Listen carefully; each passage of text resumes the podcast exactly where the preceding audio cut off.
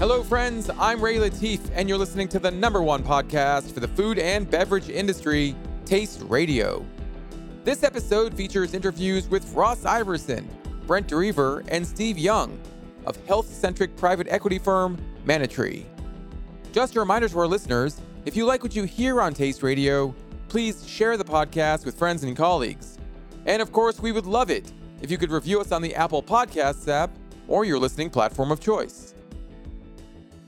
According to a 2020 health survey conducted by the U.S. Centers for Disease Control and Prevention, 41.9% of Americans aged 20 and over are obese.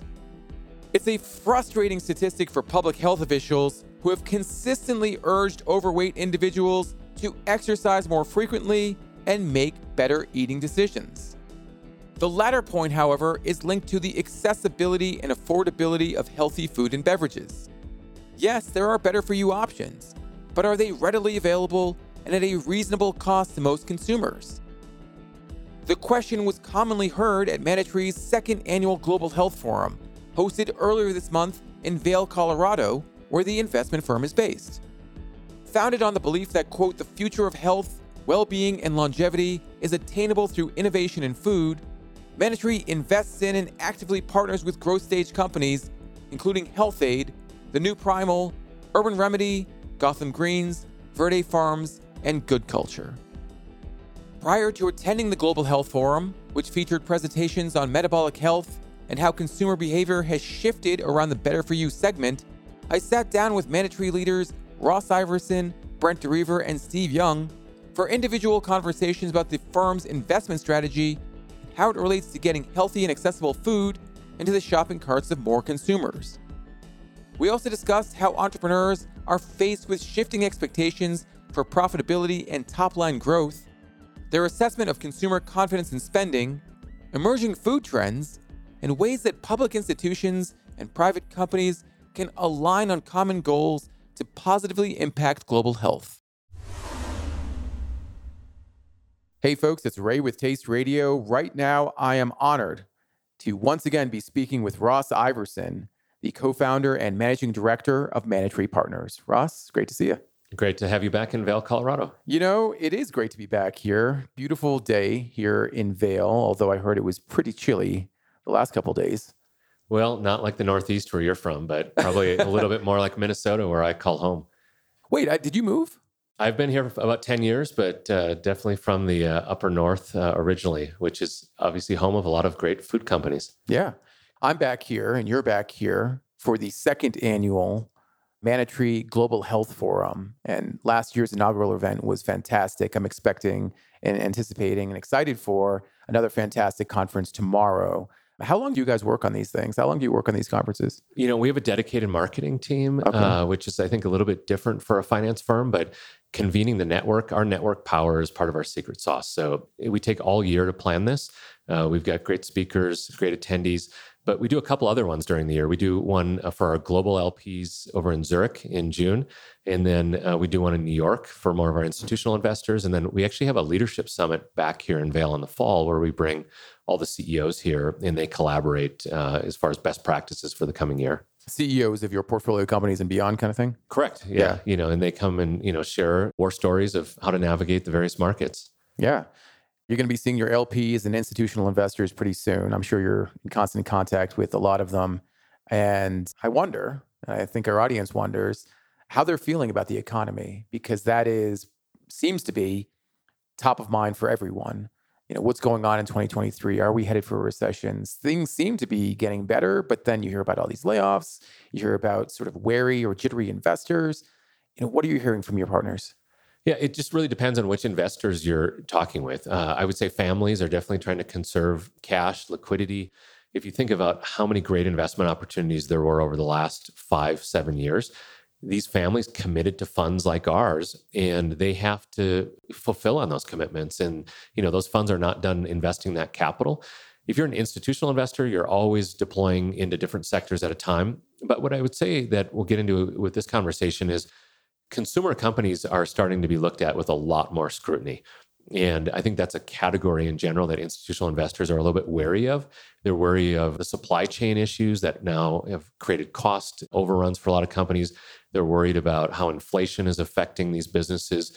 And I think they're in more of the wait and see mode than they are the FOMO mode of, hey, we got to get into the new wave of, you know, functional beverage or plant-based foods. When you say wait and see, you're talking about how they operate in terms of their business strategy or in terms of, you know, whether or not these companies are actually going to turn a profit? I think they're waiting and seeing if they're going to put more capital towards these businesses. So that capital can come through a, a, manager like us at Manna Tree, and then we can go find the companies. You know, if you're a large pension or endowment, uh, sovereign wealth fund, or it can be if they want to do direct investments or follow on investments to companies they've already invested in. So many companies have burned through that cash of their Series A, Series B round. They're going back to the same investors that are in the company and the investors are saying you know what? I think i might just write off the original investment because i don't see a pathway to profitability. That sort of makes you a pretty important gatekeeper within this food and beverage community that we call home in so many ways it gives Manna Tree a lot of influence in terms of how you're advising companies to operate to think about the future to think about exit strategies and so on let's start with operating on a day-to-day basis. I think profitability has become this really trendy term, which is I, I've spoken about this on the podcast in a number of recent episodes. It's so strange. How do you evaluate short-term versus long-term profitability? Great question. I, we were talking before we went on here, and you had mentioned a firm about you, you got to run a business every day as if you're not going to have somebody buy it. And I think that that's you know a different mentality of scaling to an IPO or scaling to a strategic that's going to pay you three to five times revenue. And so there has been such a giant reset in valuations that have happened just in the last 12 months. And it's really driven by the interest rate increase and the fact that money is no longer free. And, you know, investors have alternatives now to get 8, 10, 12% on their money in a low risk environment. And in food, unfortunately, the margins aren't like software or technology. You know, you might be 25% on the low end, maybe in beverage you can get close to 50. Those businesses probably shouldn't be valued at 3 to 5 times sales unless you're scaling over a couple hundred million in revenue. And so the bread and butter for investors have been building companies from maybe 10 and 20 million of revenue up to 100 and then trying to sell them off. And very few of those companies ever hit profitability on the scale from 20 to 50 million. And I think nowadays we're just telling people like you got to get creative. Maybe there's a firm you should merge with. And you know, you're both doing 40 million in revenue, maybe you're doing 80 and you're just a little bit closer to profitability. And people are rethinking everything, everything from packaging uh, costs to formulation costs. Obviously, we've seen uh, shrinkflation. I think I just had my an energy bar last week that I went to grab the paper product and I said, Where, "Where's the bar?" You know, it's half as big as it was a couple months ago. Well, it's funny you say that because when I think about you know how brands and products have evolved over just over the past few years, it's been pretty dramatic, and I think everyone is chasing those gross margins that you were talking about, and they're becoming harder and harder to hit. That being said, you know, in your business and your focus here at Manna Tree is very much about the best, healthiest, most nutritious products you can sell. And there was uh, there was a tweet yesterday that I saw that essentially said the most nutritious brands or the brands with the most nutritious products are the ones that are most unlikely to scale. And it's for those reasons, I think. You know, when you have high quality ingredients at premium prices, it just becomes really, really difficult to operate a business that way.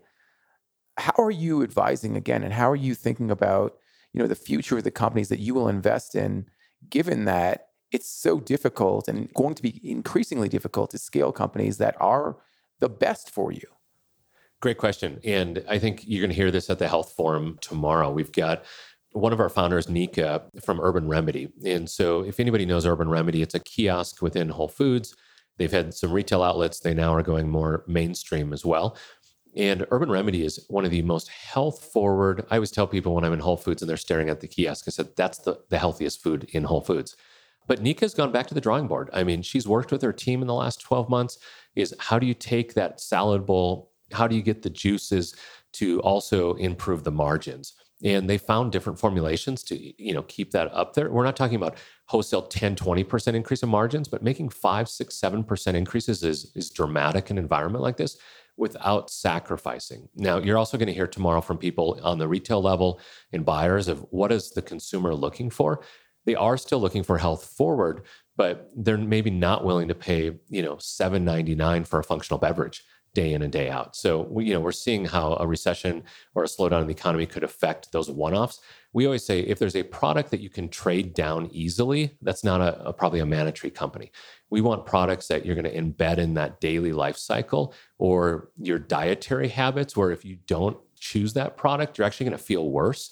You're either going to have lower immunity, you're not going to have, you know, the right mix of people that are health forward of, of fat, carbs, protein. And if you can dial in the portfolio around people's dietary habits versus again that you know the checkout line or you've got a an energy bar now that might be 7.99 you're like whoa is it really worth 7.99 for one energy bar? I'm going to try to, merge the last two topics in that when you're talking to your lps and institutional investors the top line the overall vision for Manna-Tree and this is spelled on your website and we've talked about this in the past is improving human health. That is the ultimate goal for this firm. And if you are investing in brands where there isn't a trade down option and that isn't a Manna-Tree brand, it's more difficult for the general public, for the mainstream consumer to have access to that product, to that brand. So, has that changed at all? Or, I mean, has accessibility and affordability, you know, has that changed in terms of consideration when you're thinking about the next investment for your firm? For sure. And I think a, uh, a white space here, I'll, you know, I'll give away a little house secret because I don't actually think there are any secrets in investing. But if you look at where retailers are going in order to hit the consumer where they're at, it's really through the white label and the private label businesses. So if we want to put our capital towards co manufacturing, transportation, logistics to serve those big retailers, that's a way for us to help that consumer get a healthy calorie. And so, you know, if anything from you could say microwave popcorn, for an example, at Target, is there might be a really healthy option and there might be an unhealthy option. Who's making that microwave popcorn? And who's making some of those gluten-free snacks? And who's making those, you know, 299 type of packaging versus the 699? Those are platforms that Manna-Tree is looking to invest in. And we think that there's great long-term partnership. And we know that our limited partners in the capital is very interested in investing in those types of more, I would say, industrialized businesses in the food space. So, you know, those high flying brands, unfortunately, I think are going to be harder to back over the next 36 to 48 months unless they've crossed that $50 million of revenue. And if they've done that, then, you know, Manna-Tree, somebody definitely has an interest in working with those firms. But even those companies, from what I'm hearing, is that they are going to be stretched because of private label options. And I'm looking at a cooler full of Health-Ade over here, and there are a lot of private label kombucha options. I was just in a store and I saw a Kirkland natural or whatever Costco's brand is called Kirkland, I think, kombucha. And, you know, those are priced at a sort of value in comparison to what Health-Ade is, is priced at. Does that concern you at all that on the one hand, you know, investing in companies that can produce and play in this private label, white label space are going to be cannibalizing in some way the products and the brands that you're already invested in. If you look at big beverage, they obviously have a portfolio that hits the consumer where they're at at different occasions, different price points. I think private equity might have to take a playbook out of Coca Cola and Pepsi and say, hey, why can't Manna-Tree own the kombucha manufacturer and own multiple brands that use that as well as the Kirkland brand? And so the asset becomes the manufacturing asset, not necessarily the brand. And you know what you're really looking for is to say, hey, if you can't get to a scale where Coke or Pepsi is going to buy you, if you can build that platform, then another financial buyer might be the exit. And I think, you know, our role right now in this marketplace is how do we help founders get liquidity out of their blood, sweat, and tears to get their companies to 30, 50 million revenue? How do we help those venture investors kind of live to die another day to some extent because there's going to be lots of you know zeros happening in the venture space and there's just a lot of great collaboration going on where if Manna-Tree can come in and invest you know 35 to 150 million to help all of those people move the mission forward it doesn't matter to us if we're selling the premium brand or if we're selling kirkland out of our assets well how long are you willing to hold on to these assets before you know there is an exit because you will have a lot of influence until that actually happens. So great question. I mean, every investor has different time horizons. I mean, we have two funds that we're only four years in on each, so we have a huge time horizon right now. Those are usually 10 year holding periods. But we do have people that are looking at some of our companies saying, hey, those are really nice assets in the marketplace. They're profitable. And our whole goal is how do we get the healthiest calories to as many people as possible as fast as possible? And sometimes we're not the right person to have that asset for 10 years. If we can go and work with a really large strategic in, you know, quadruple distribution in 3 months once they buy the business, then guess what? You and your family are eating healthier cottage cheese or you're eating healthier Vital Farms eggs. And I think that that's the win for us is to say what is the right time to transition. In some ways I feel like there is a little bit of sort of operational. You guys have an operational role as much as you have an investor role. And I'm thinking about some of your portfolio companies in which, and I think you mentioned this, you know, before we got on the mics, is sometimes there are these hard conversations you're having with operators and founders about realistic expectations about where their company is going and where they need to be. Has that become more difficult for you, sort of understanding that you do need to play a little bit more in the day to day, or am, am I reading into things a little bit too much? No, we're super active, you know, almost weekly with, you know, our C teams, uh, helping them out, helping them recruit teams. But you do have difficult conversations. And I think we're trying to unwind maybe five to six years of the most unrealistic, you know, investing market that we've ever seen. And so those are really tough conversations. It can take years to kind of work through and build trust with people. So when you invest and you don't have trust on day one and you have to start building it, but on day five, you have to make tough decisions. And on day 15, it's really a, a challenge to say, hey, how do we level set expectations in this market and do it with what I think is the end in mind, which is getting to sustainability. You know, no founder wants their business to go to zero. The consumer doesn't want their business to go to zero. But getting to sustainability today is far different than it was three years ago because that next family, the next angel investor, the next institution is not ready to write the $10 million check or the 20. So you kind of got to live within your means and, you know, do that hard work. I always kind of equate it. It's like, you know, I got to save for my three boys college fund. And if I miss a year, guess what? You know, they're not going to college. I don't have the choice to say, oh, somebody's going to come bail me out you know, when they're a sophomore in college and just make it happen. It sounds simple, but many times when you have that discussion with the CEO, they look at you like, what do you mean? Like, we can't keep losing three to five million dollars a year. Like, we did it before, we can't do it forward. So, I think level setting is an art, not a science. But at the end of the day, we're all trying to build sustainable businesses. That is the tough conversation I'm hearing from entrepreneurs that investors are saying these things and they are confused by it because investors were not saying those things a year or two ago. And it's scary for these brands. You're like, am I actually going to have the capital that I need for the next year? And if not, maybe we will go to zero. Yeah. I mean, again, it's coming out of an era where we saw a lot of entrepreneurs make 25, 50, even $100 million paydays. And guess what? Every other startup person at Expo West is like, that's me one day. I want to get that $100 million IPO. And unfortunately, that's just not the game that food and beverage is. Again, it comes back to those margins. And so if you're in it to build a mission forward company, changing, you know, regenerative cattle dairy from conventional, and you're saying, and if I can make a little bit of money along the way and change lives and build an employee base, those are entrepreneurs we like to back.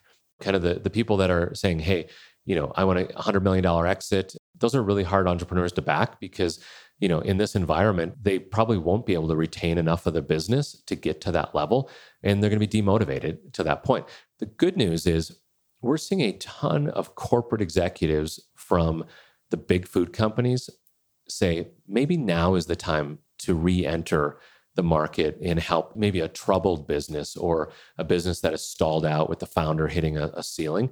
And that's a great opportunity to help these companies. And then investors are saying, hey, you have a 25 year pedigree in this business we're willing to give you 25 million to take it to the next level whereas sometimes the founders it's really hard if they don't have the track record to take a company from 50 to 100 in the old days you would bet on if you've never done it we trust you now you have to prove it and you have to say hey i've done this five times before and you'll get the capital and again this pendulum will swing back seven to ten years from now but i think the biggest thing is investors get a bad reputation in environments like this because founders love to say, oh, my investor, they're just pinning me against the wall or they're they're putting terms on me. And at the end of the day, you have to be able to just be realistic on both sides and continue to move the ball forward. I think it just goes back to the the point we were making earlier about look, you have to build a great business. And building a great business is about the fundamentals. I mean, it starts in the middle. So gross margin is where it's at. And it's not necessarily like it's got to be a high gross margin. It has to be a predictable gross margin. So when you see companies say, oh, you know, this quarter was way down because we had inflationary costs, next quarter is way up, like that makes you really nervous. And so you can plan around some stability and some tolerance. And so if we can get gross margins within maybe one to one and a half percent consistently quarter to quarter, that makes us feel really good. And then it's distribution is do you have a culture of sales, even if your top line, you know, is struggling because of price increases and you're seeing some elasticity in the consumer. What you want to see is you want to see a sales force that can just continue to open more doors.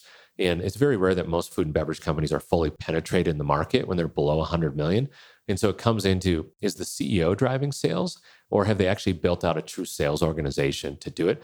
I actually think there's an opportunity in our space to combine sales forces and to build platforms around executive management platforms. There's a great person from Minnesota that was kind of an inspiring entrepreneur who owns the Minnesota Timberwolves named Glen Taylor. He had one of the best business models I've ever seen.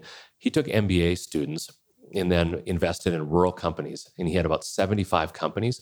They all operated under one unified executive team. What's fascinating to me in food and bev is I go to board meetings, every single conversation is the same. Every CFO is dealing with the same thing. Every chief of sales. So I think, you know, in addition to merging brands together, maybe there's a chance now to build like a unified operating platform to help these companies move forward. Because if you can shave out the executive cost structure, that's going to make a big deal to margins at the bottom line. Is that something you guys are looking at to do or? Probably not in the near term. But if you think back of, you know, where Bain Consulting, Bain Capital built, I think in the food industry, there's a space for a manager or investor to build something that's very, very compelling from a consulting side. We are about a month away from Expo West, and everyone's always looking for the new hot ideas, the emerging food trends. And again, nine times out of 10, when you go to Expo West and you see the coolest thing, that's not going to be around like a month later, six months later, you know, whatever time frame these ideas just don't resonate with mainstream consumers. What are the things right now? What are these emerging ideas, these emerging food trends that you think really have the potential to be scalable? I think uh, you know you're going to hear tomorrow from Robert Lustig, and you know he's obviously talked about processed foods, a lot about sugar as well. I think the sugar genie is out of the bottle. I think it's gotten mainstream education. And unlike maybe the days of old when fat was bad for heart disease, and all of a sudden we realized that good fat is fine, I don't see sugar scientifically taking a step backwards and all of a sudden becoming this mainstream, like acceptable product again. So you're going to see as many products as possible on your grocery store shelf reduce sugar. And so if brands can accelerate that from a cost standpoint, it doesn't matter if it is, again, your buffalo wing sauce where you know the new primal ceos here you can talk to jason about how they're reducing sugar in sauces it could be your mashed potatoes that you never knew on the shelf had that but think about things that you're going to feed your family day in and day out and how you're going to just upgrade them slightly versus again what you said the trends. You know you might not be feeding your your family ashwagandha potatoes for dinner just because there's a new startup at expo west even though it's you know functional. I think the functional side has got way too much adoption left in it because the just the efficacy of testing it is really really hard and unless it's on par with price consumers i don't think are going to pay twice the the price for food products if they don't actually feel it in their body sugar for sure everyone's trying to reduce sugar everyone like you said the cat's out of the bag when it comes to sugar but the sweetener alternatives whether they are natural or otherwise are not seemingly not you know, great options, frankly. And I think they're so divisive. If we're speaking honestly here, stevia, monk fruit, erythritol, allulose, you know, from a taste standpoint and from a digestibility standpoint, there's a lot of questions. And consumers, I have friends, so I'm, you know, I, I show them some new products and I go, oh, that looks interesting. You know, what's the sweetener in there? Allulose. Oh, I can't eat that. You know, it really messes up my gut. So, you know, how do you take that sugar reduction or that emphasis on sugar reduction into account given that there are this this wide range, there is this wide range of opinions on taste, and sort of digestibility. Yeah, I mean, you're right on. I mean, the gut does not like anything fake, right? And so, you know, it comes down to manufactured foods, beverages, over processed. And unless we get changes on government regulation or you have retail chains that are willing to take a stand against some of these filler products. I mean, you know, think back of when palm oil was a big discussion, but you can still find palm oil in a lot of products. You know, that was more of an environmental push than maybe some of the health side of it but there are so many bad products that are kind of this better for you.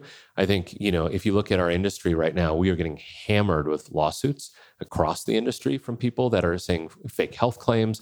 You know, I'm not a fan of that, you know, from a class action standpoint, unless it actually triggers the FDA to kind of set par for the course. And I would be a proponent of the FDA making more regulations because then the food companies can just play within the bounds that they are. But guess what? The input costs for a lot of those items, you know, those are big industries, you know, in big factory farming on that side of the house. And it's really hard to see that it takes so long to make that change. And, you know, I'm guessing you can come in and replace something with allulose on a brand, make really good money for five to seven years. And by the time the consumer really gets it, you can move on to the next one. And so hopefully natural becomes more of a solution, but you know, mainstream education is still a big challenge when it's coming down to people's health. Well, that's a great place to wrap up our conversation because uh, I want to ask uh, some of your colleagues about how Manna is talking to and working with and lobbying government organizations to take a firmer stand on some of the things that are going to help you reach your vision of improving human health. So, Ross, uh, as always, uh, I feel like I could sit here for another three, four hours and we could just riff on any topic. But thank you so much for taking the time. I know how busy you guys are, so I really appreciate it. No, thank you very much, Ray. Hey, folks, it's Ray with Taste Radio. Right now, I'm on the mics with Brent Drever, co founder and managing partner of Manna Tree Partners. Brent, great to see you again. Hey, great to see you too, Ray. Yeah, back for another year of uh, the impressive Global Health Forum. Last year was year one. This is year two. Excited for this? Are you uh, you excited as well? I'm I'm sure you are. Yeah, you know it's it's really cool because you know your first year it's kind of you're just trying to explore what can it be, and then you learn from that, and then your second year is you start to look at the excitement coming out of the prior year and what can you do and what speakers can you bring in and, and just this topic of human health is so important so it's it brings a nice draw and then it doesn't uh, hurt when we're in Vail, Colorado and there's a lot of snow on the ground and and blue sky. Yeah, absolutely. Uh, we are not seeing any of that blue sky. We're in the conference room right here, which is nice and warm, nice yeah. and toasty warm, and there's flowers here too, which yeah. is also quite nice. No, in all seriousness, it's great to be here. It's great to be back, and I'm excited to hear from some of the speakers, all the speakers really tomorrow. And we were just chatting before we got on the mics about the fact that it was great to hear from two governors at last year's Global Health Forum, including the governor of Alaska and the governor of Colorado. And uh, we were talking about how the governor of Alaska was someone who I think I had certain expectations of in terms of what he would be bringing to the table, his sort of political tilt and you know, I, it, it's hard because I think those kinds of preconceived notions might limit me or anyone really into having productive conversations with folks like that. But it felt like he was really open to having productive conversations with anyone, regardless of you know their political leanings or their belief system. And I felt like that opened up a whole new perspective for me. How do you work with public institutions on that process? You both have the same goal, but you know the process is so important. It's a really good question. I mean I, for us one of the biggest challenges you, we typically see with working with public institutions or public government is speed. And it just takes a lot of push to get things accomplished. But when you're on the same page they just have access to resources and it's not necessarily the financial resources it's the connectivity and so when you have a shared interest, so when you're describing the relationship or getting to know the governor of Alaska, he's so vested in solving some of the significant challenges within his state. So what we were able to do is bring him out to Colorado and then introduce him to some of our company leaders that are trying to solve, you know, bring healthier food to populations and at scale. And he's starting to, you know, the wheels are ticking. He's like, wow, we could maybe build a greenhouse in Anchorage, Alaska from Gotham Greens? Or maybe could we actually bring some of the beef from Verde Farms and do it in a cost effective way? So it's all about that ideation. But when you've got somebody that's really proactive, like the governor of Alaska, and saying, I'm trying to solve something significant here, he's creating momentum. And when you have that momentum, you can do a lot of really good things. Speed, though, again, you know, government's known for bureaucracy yeah. and, and doing things not fast, doing things yeah. slowly. Is there a way for you to, I guess, jumpstart the idea, uh, jumpstart that partnership so that things do move a little bit more quickly? Well, the challenge in government is that it's always going to be a cycle because, you know, governors are four year terms. And so you've got to, you, you think through the timing of their term. That's a part of it. But you have to go to them and really think about and, and work with them to say, how can we add value in your community without taking advantage of your community? And when I say taking advantage of is it's going to come down to cost. It's come down to accessibility. And so you have to create value to them and make sure that you're also diversifying your points of contact. You can't just always rely on one governor. You've got to actually start to talk about who else is making policies, who else is actually proactive in bringing healthier food to children, as an example. And you've got to just keep multiple connections moving at once because politicians are going to come and go, and you want to have more of a moving mass. And that's a way that we always think about it. It's like, don't just stop with one person, think how you can expand your relationships. So you're adding value to multiple groups. Have you been successful in in working with governments and state governments to achieve, I guess, some of the things that you have talked about in the ideation that's come out of some of these meetings? I would say it's work in progress. I mean, it, it's for us. We've talked with military, you know, from a military accessibility to healthier food. If you look at some of the food that they get, at the so, PXs you're talking about, or just on the in the field? In the field. Okay. Yeah, and and so we've got some of our companies have products that would be very applicable to military personnel in the field, as an example. But it just takes a lot of time. You've got to get in their contract cycles. You've got to get into making sure the health benefits are there, which generally we already have with our companies. That's part of our diligence. So it takes time. I wouldn't say that we've got a lot of wins on the board, but we've got momentum. And that's all we're working. And we're, we're playing this for the long game. So to work with a governor, to work with you know, a, a leader in the military or a senator or whatever it might be, is it's all about momentum and it's all about just staying persistent. Because if you don't, it's going to just fall to the wayside. Is your team doing the lobbying? Are you personally there, you know, talking to these folks, or are you you, you outsource some of that that conversation? Well, with my partner Ellie Rubenstein, she's pretty well connected, and so I would say we do more of the interactions one to one and we're not really interested in the lobbying aspect of it. It's how can we establish a relationship and prove that we can add value. And so we're just leveraging our network to the best of our ability and really making sure that we're making a personal connection. Does that network lead to or open doors at the FDA? The FDA, I wouldn't say that we get that deep. Our closest to the FDA is, is we've had numerous conversations with various universities, as an example and they've got connectivity into the FDA, but that's another engine that's pretty slow moving. Or I wouldn't actually say the FDA is always slow moving. It just has a tremendous amount of demands on it. So there's so much volume going into it to get something through. You just have to be patient. And yes, there's fast tracks. Yes, there's things, but you've just got to. There's really good consultants that can help you navigate that process. But we typically aren't getting into that level with the FDA. We have one company that we're more familiar with the FDA because of its precision nutrition. It's working with infants, and so you have to really think through, you know, your FDA guidance and so forth. But it, it is patience again. Well, I think it would be to the benefit of your portfolio companies in so many ways if the FDA were, were to take a tougher stand. And this is just me talking on certain ingredients that are bad for people. Yeah. You know, when we think about ingredients, so the easiest one to target is sugar.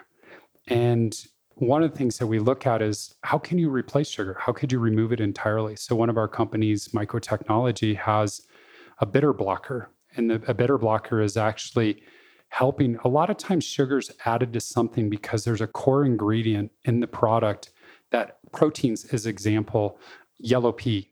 It's a very bitter protein. So, they, they mask the bitterness with sugar. So if you can actually take the sugar and not use sugar, but use more of a bitter blocker through a mycelium, and in the case of MycoTechnology, then you're solving a true problem. Like you're you're not actually adding sugar, you're you're solving the bitter, you know, removing the bitterness. So it's challenging, but one thing that we talk about is if we're able to scale our companies and our companies do have a healthier spin to their products, then we feel like we're doing the right thing because scale is volume and you're getting out to more people and more people are understanding like hey there is an alternative to this poorly designed product from a nutritional value to one that has a similar taste profile but has cleaner ingredients. So that's kind of the, the way that we look at it is, is if you can get more scale more volume out there then you're starting to make a positive impact.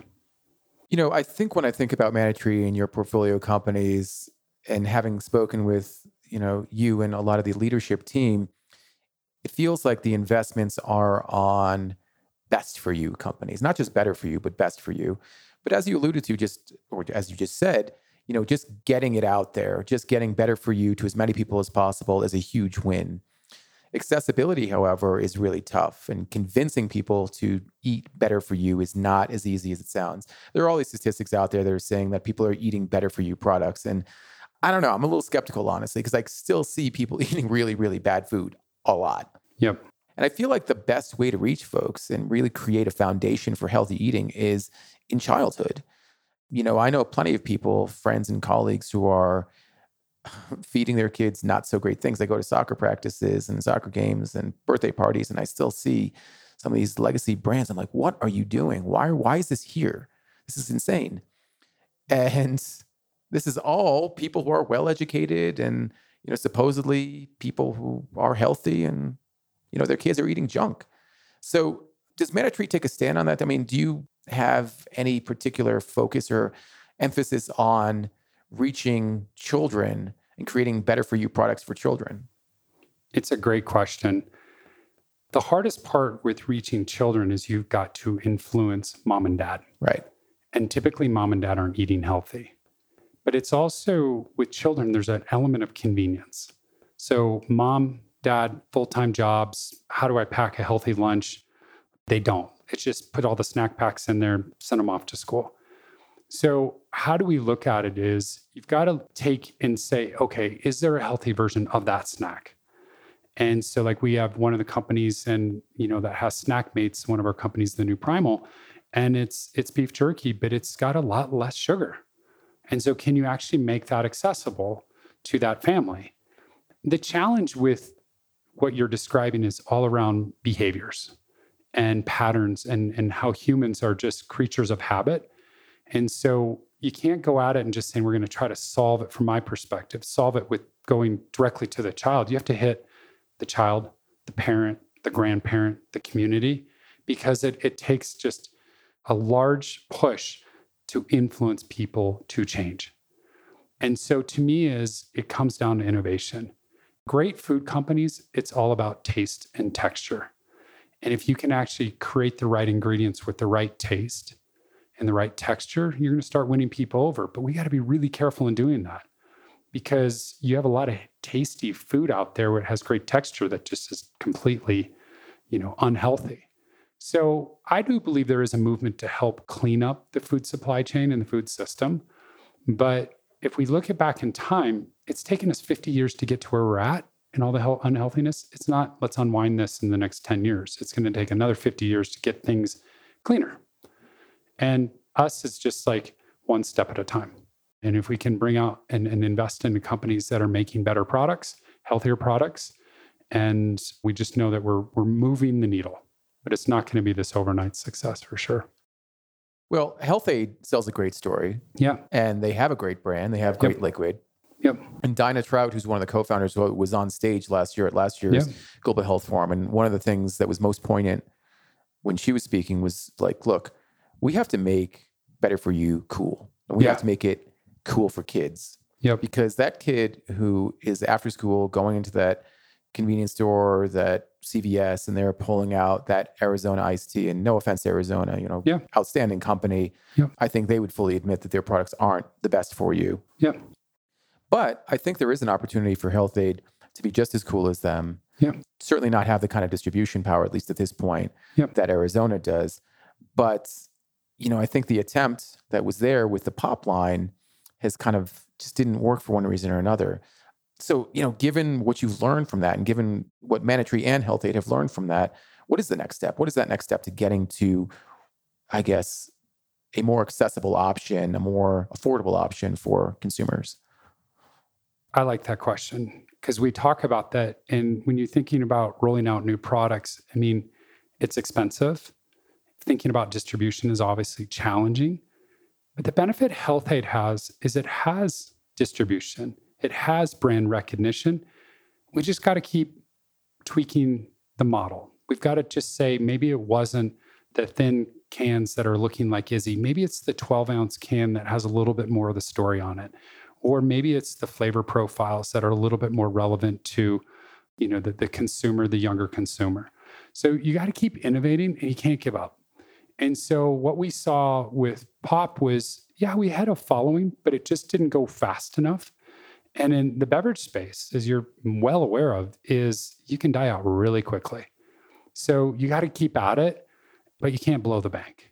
And so we're very careful about rolling out products with all of our companies that you just don't destroy your balance sheet because you just went all in. And so there's a pivot. And I think what happens is you start to say, okay, maybe it's more of a regional strategy, trying to, you know, to get really a nice following and you keep expanding from there. But I think you look at packaging, I think you look at flavor profiles, you think at price points, you look at doing four packs. So there's there's plenty of successful models out there. Let's keep learning from them and knowing that we have a benefit because we are Health-Ade. Like we do have functional ingredients that can help your, in this case, as you alluded to, like your microbiome. There's good things in there. So we just can't stop. You know, you don't give up. It wasn't as successful as we wanted, but we do see there's opportunities to to create new success in the future. Are you going to Expo West next month? I am. I'm oh, super excited. excited. for that. I I have to say last year I was a bit overwhelmed because yeah. there was chaos, so many people, so many brands, and it felt like it was just big coming out party of tons of things. What's the hall? The, the first hall was on Wednesday. It was. Uh, is it, is it the new venture?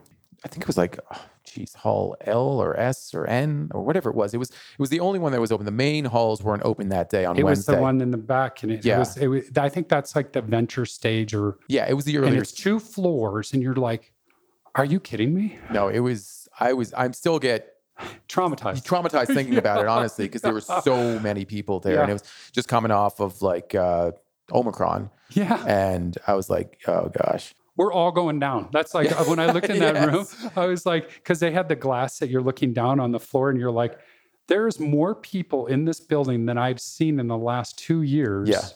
Entirely. and so, but Expo West is fantastic. I mean, I don't get too caught up on the trends. I mean, you can predict a lot of things, what's gonna be hot, what's gonna be not. But it's amazing to see the progress that companies make. And what I like to see is year over year, who else is who's coming back, mm-hmm. and what is their story now? What new products do they have, and so forth. So I, am very careful about how I spend my time because you can get overwhelmed, or at least I get overwhelmed really easily because mm-hmm. there's just so much. But it's fun to see the progression because I always try to make a few meaningful connections. And usually, if they're doing good, they're going to be back the next year and the next year. So it's an exciting place. I love the energy though. Yeah, I'm excited to see a lot of folks I haven't seen in some time, and you know, because sometimes Expo West you'll see them and then you won't see them again for for another year. But for me, I think it's also a question of how have they progressed over the year? Mm-hmm. What have they done to show that they actually are a better company than they were in 2022?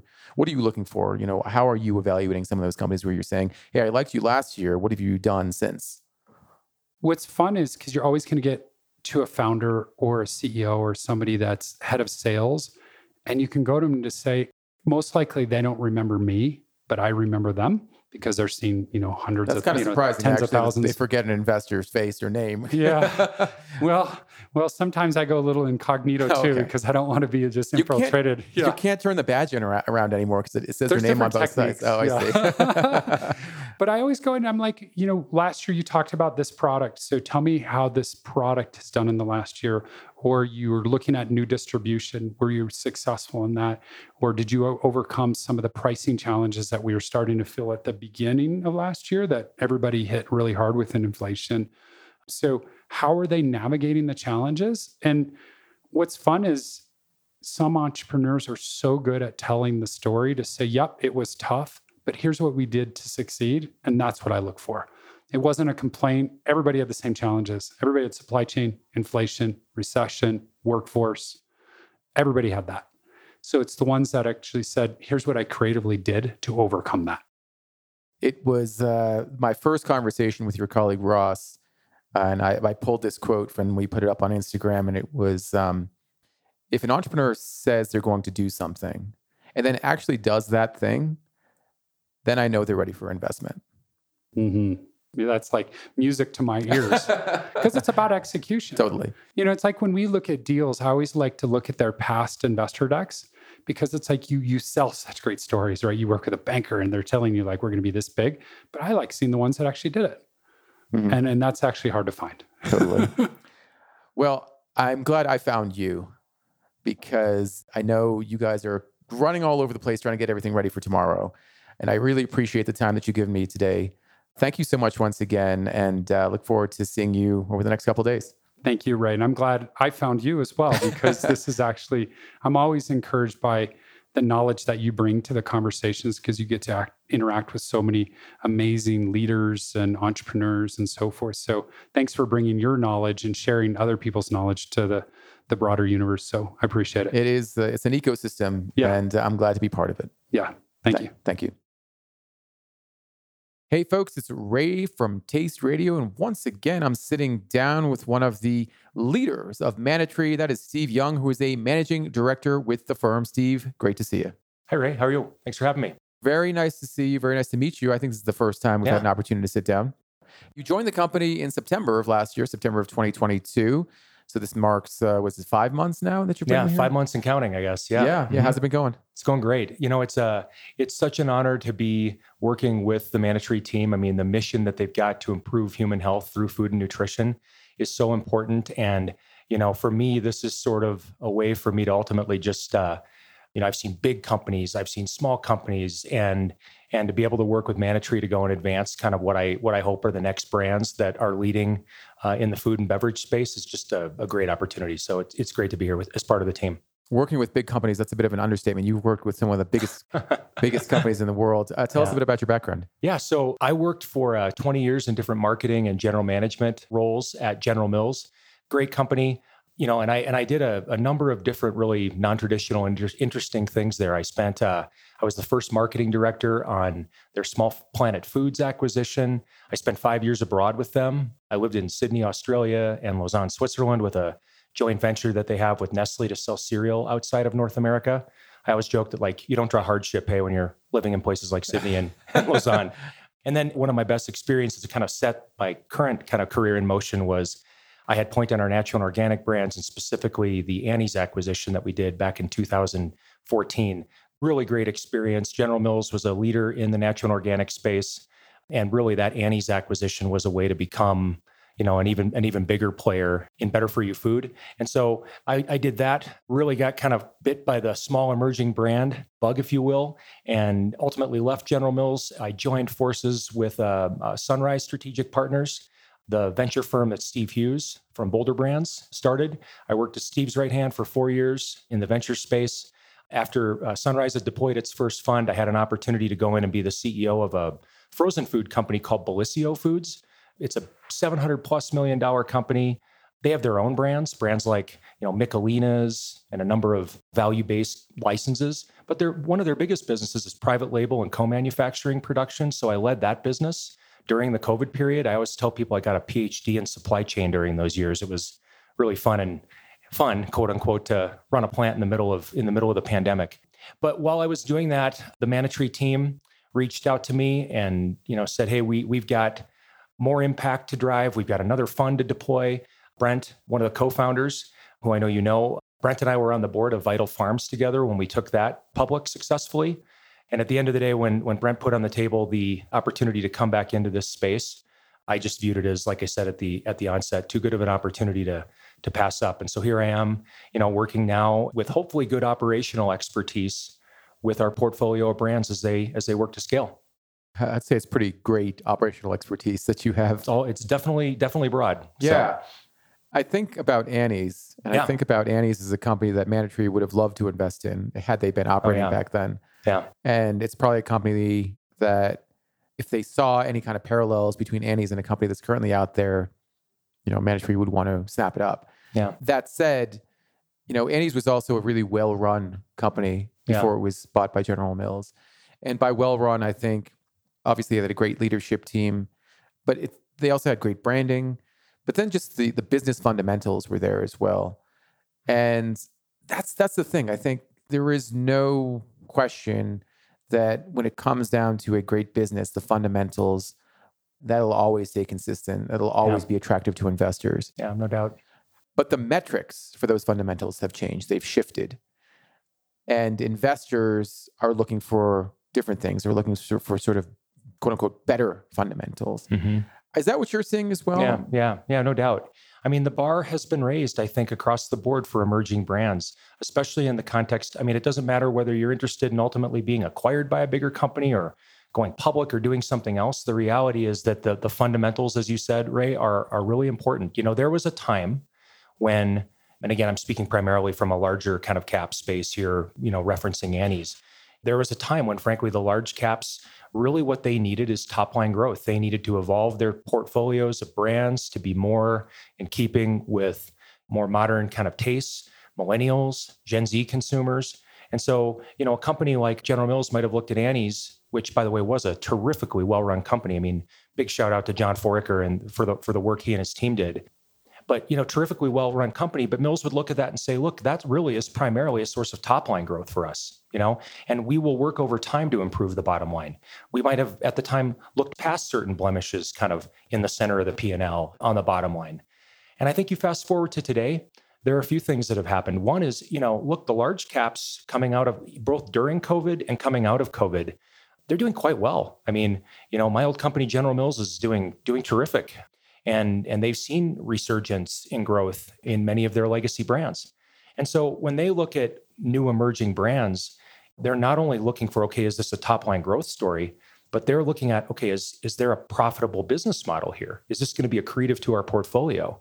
You know, there's less of a desire to kind of take a leap to fix a P&L in the name of trying to go and add growth to the portfolio because frankly those larger companies just don't need it. And the reality is when you look at other sources of exit for emerging brands, you know, the IPO markets or selling to a, another bigger private equity firm, for instance, or things like that. I mean, I think it goes without saying that if you're trying to go and, and successfully IPO a food company today, you would have a tremendous amount of scrutiny on your fundamentals. I mean, investors in a time like this where there's uncertainty in the economy, they're just not going to invest in the top line at the sake of the bottom line. You've got to have really good unit economics across your company.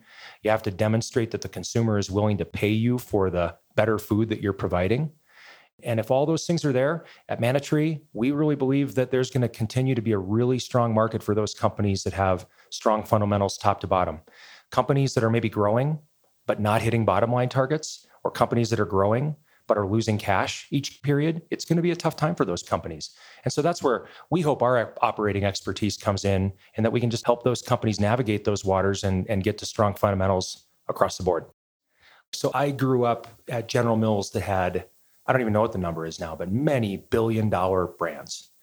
And I think one of the questions that exists in the world today, especially as things become localized, is okay, are we really going to see billion dollar food brands anymore? Mm-hmm. Or are things by definition going to be micro, more micro? I think that's interesting. And I don't know that I have the answer to that. I do think that, you know, there's going to be a tailwind behind local, artisan, smaller things I guess all I'd say is there's a there's a world of difference between a 25 million dollar hyper local company and a billion dollar mega global brand. I mean, I can think of so many companies in our space that are hundreds of of millions. One of you know Manna Tree's biggest success stories. One of the things that I'm most proud of is the work we did with Vital Farms. I mean, that's a that's a publicly traded several hundred million dollar pasture raised egg company that continues to grow quite nicely and, you know, look, are they a billion dollar company today? No, they're not, but they're definitely delivering better for you food at scale. And I think, you know, to your point, what we're trying to do with Manna Tree is is sort of challenge the premise that, you know, better food shouldn't just be found in certain retail locations or in certain parts of the world. And so we're trying to scale those things. But I think there's a, a lot of places you can go without turning it into the kind of next billion dollar Cheerios brand that's global with these companies that are putting out really interesting, innovative, really ultra healthy products, You know, do you have any advice for them in terms of, you know, sort of scaling back the, I guess, healthiness of it in favor of making something that is more accessible and approachable? It's a really good question. And it's a really good question in the context of just inflation that we've seen and the price points that better for you food, all food that we've seen over the last two years. Because I think I think what you're getting at is how do we manage nutrition and delivering the best food we can with affordability to make it more broadly available?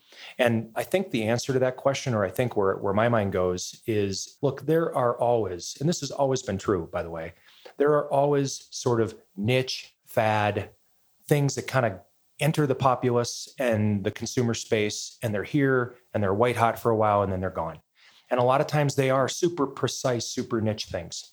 So you could chase those things and try to deliver those things that are really niche. Or what you can do is say, okay, well, what's the broader theme that is going to be more timeless? And how do we maybe go and meet that need? And so the example I give you today that we are seeing and that we really think is an opportunity is the paleo diet and lifestyle that was so big for so long, keto, which was, you know, another version of that kind of carb restricted diet. Again, another one that was white white hot for a while.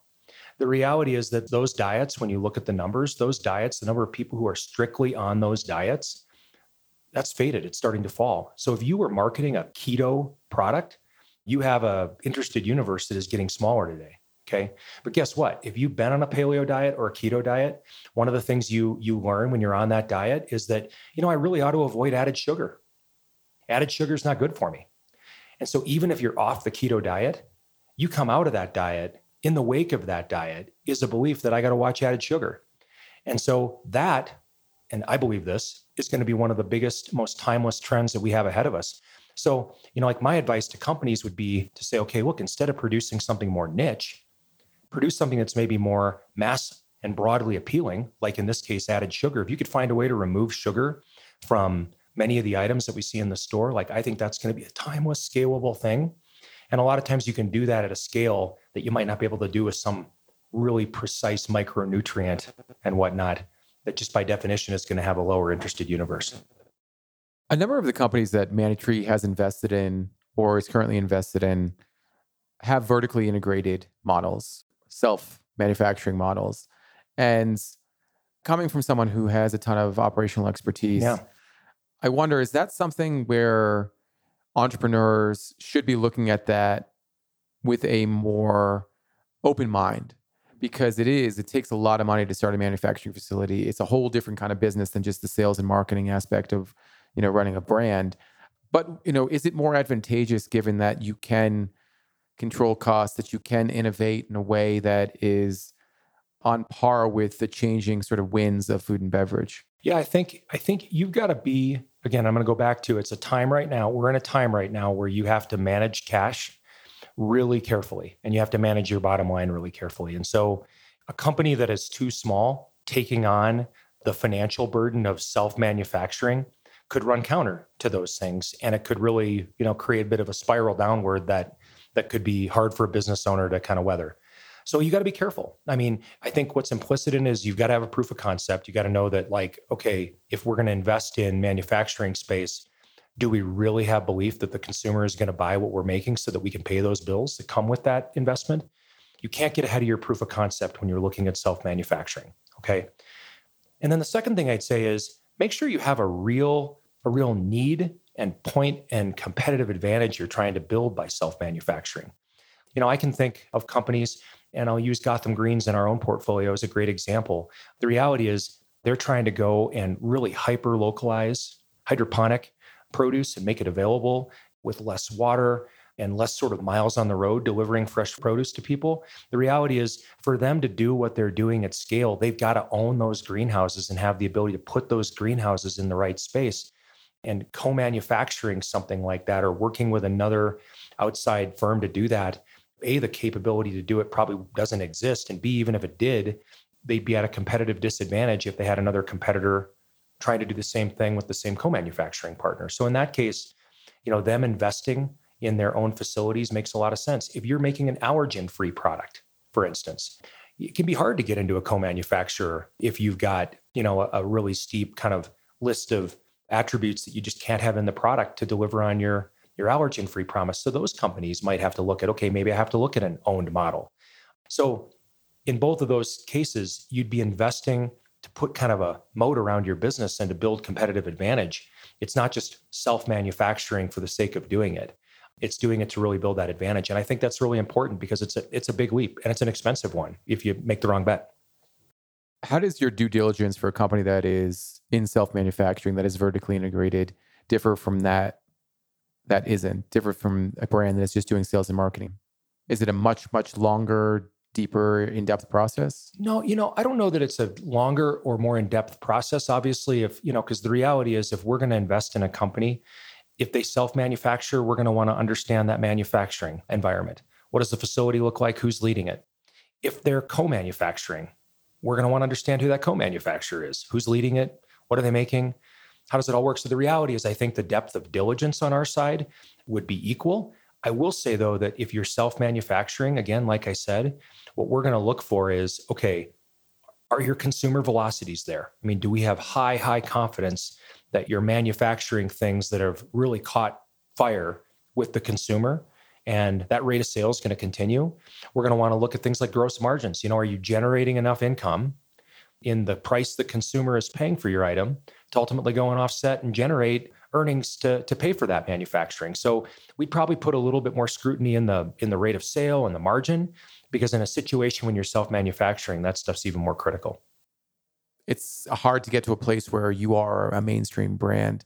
But I think, you know, when folks go to Expo West, when investors go to Expo West, I think that's a big part of what they're looking for is, you know, can this natural brand, you know, does it have the potential to become not necessarily a billion dollar brand, but yeah. you know, one that is widely distributed across the US, one that is very yeah. easily accessible by mainstream consumers.